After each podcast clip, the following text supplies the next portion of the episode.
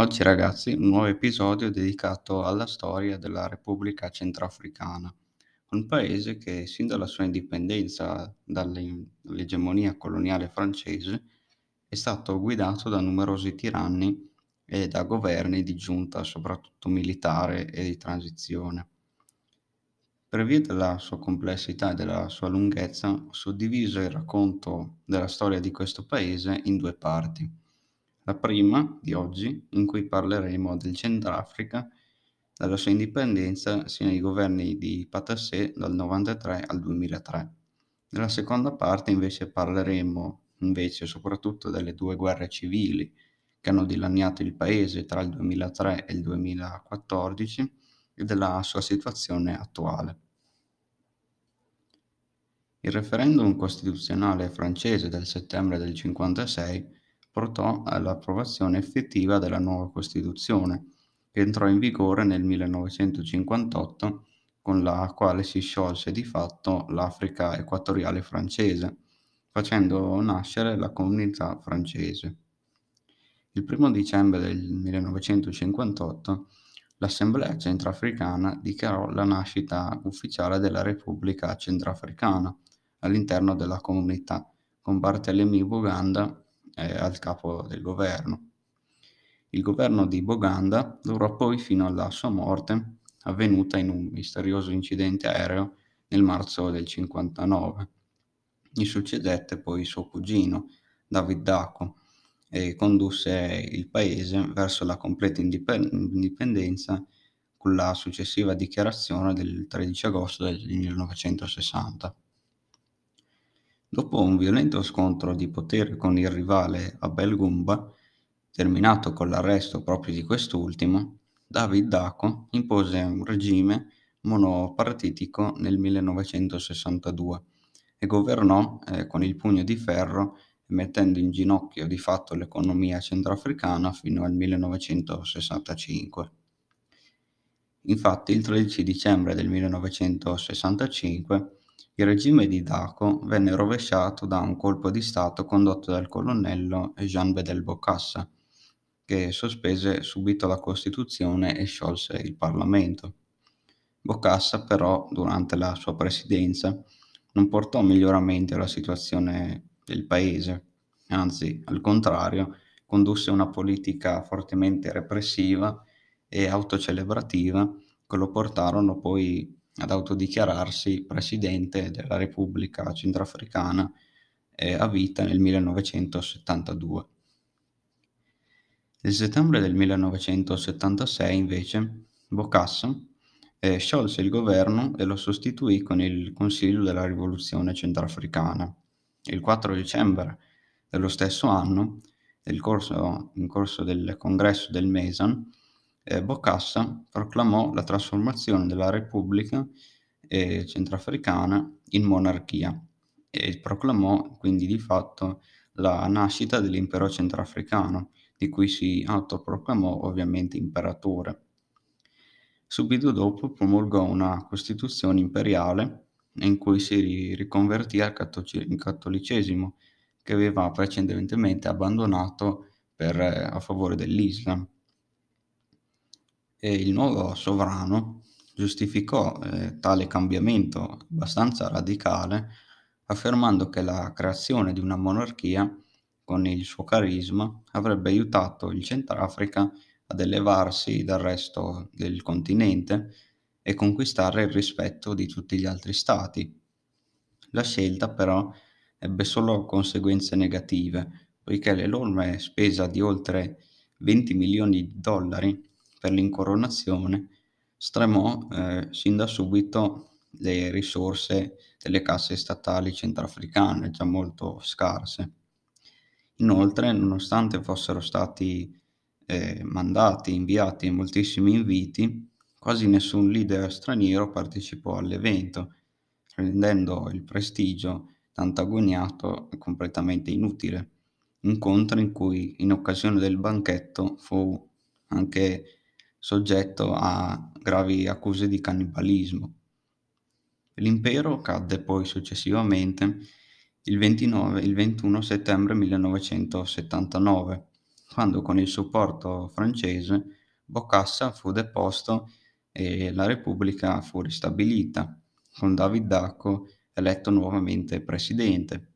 A sua volta Dacko venne esautorato da un ennesimo golpe del generale André Kolingba il 1° settembre dell'81. Kolingba sospese tutte le garanzie costituzionali e diede vita ad una giunta militare che governò il paese con il pugno di ferro fino al 1985.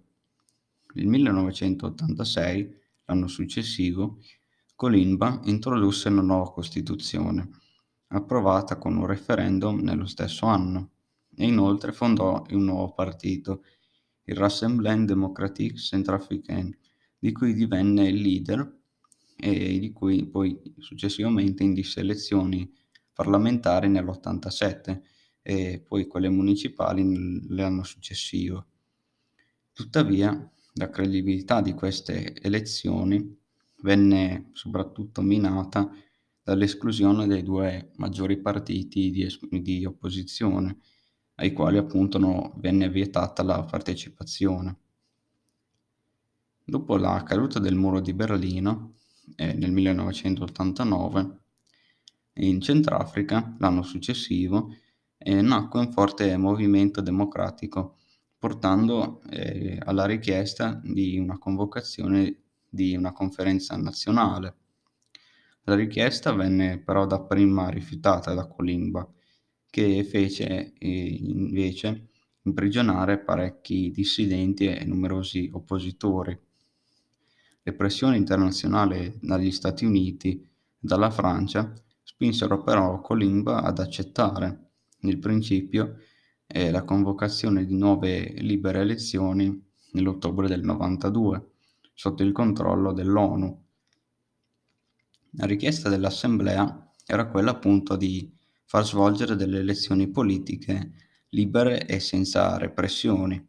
Tuttavia, con la scusa di presunte irregolarità e di brogli, Kolingba sospese il risultato delle elezioni e con questo pretesto riprese di fatto in mano il potere. Le pressioni del Gibafor comunque si fecero molto intense e lo portarono infine ad accettare la nascita di un Consiglio Nazionale Politico provvisorio della Repubblica, in una commissione elettorale mista che includeva rappresentanti di tutti i partiti politici. Le elezioni si tennero poi nell'agosto del 93, sempre sotto controllo della comunità internazionale, in cui vide Ange-Félix Patassé primeggiare nella prima tornata delle presidenziali davanti ad Abel Gumba e David Dacko e lo stesso Kolingba. Invece al secondo turno Patassé vinse con il 52,5% dei voti, contro invece il 45,6% dello sfidante Gumba. La vittoria del partito di Patassé, il Movimento per la Liberazione del Popolo Centroafricano, non gli portò tuttavia la maggioranza assoluta e Patassé dovette di fatto cercare una coalizione per dar vita ad un nuovo governo. Patassé iniziò ben presto un'intensa opera di pulizia, negli apparati statali centrafricani. Infatti declassò ed espulse Kolingba dall'esercito, incriminò buona parte dei vecchi ministri e licenziò parecchi altri funzionari, sempre tutti fedeli a Kolingba. Le pulizie colpirono anche la guardia presidenziale, dove 200 militari vennero congedati. La nuova Costituzione, approvata il 28 dicembre 1994 e promulgata poi il successivo 14 gennaio, non servì però a garantire del tutto le libertà politiche. Tra il 96 e il 97, infatti, 3 diverse rivolte popolari portarono alla luce la crescente diffidenza nei confronti di Patassé. Durante queste rivolte popolari il paese visse molti momenti di violenza, anche molto intensa.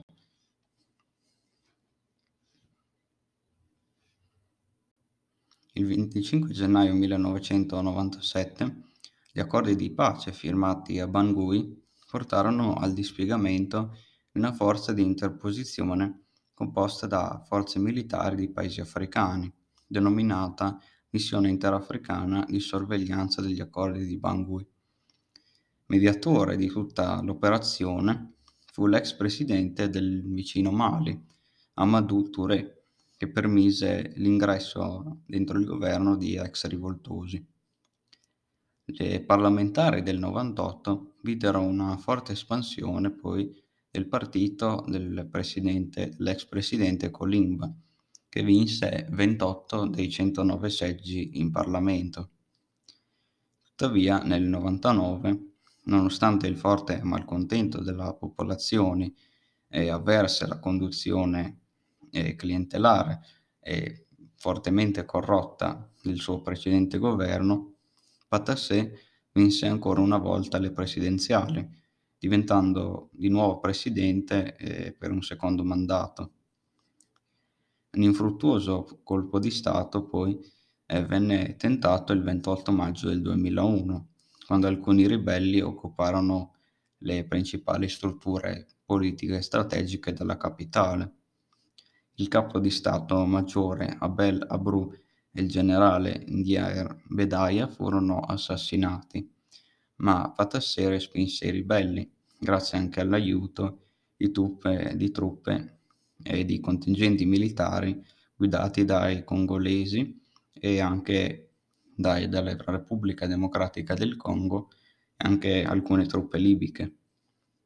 Al termine dei combattimenti, le truppe fedeli a Patassé si resero responsabili di una feroce campagna di vendetta che si risolse in una serie infinita, di violenze contro la popolazione, in cui vennero bruciate numerose case, vennero effettuate numerose torture ed assassini di vari oppositori.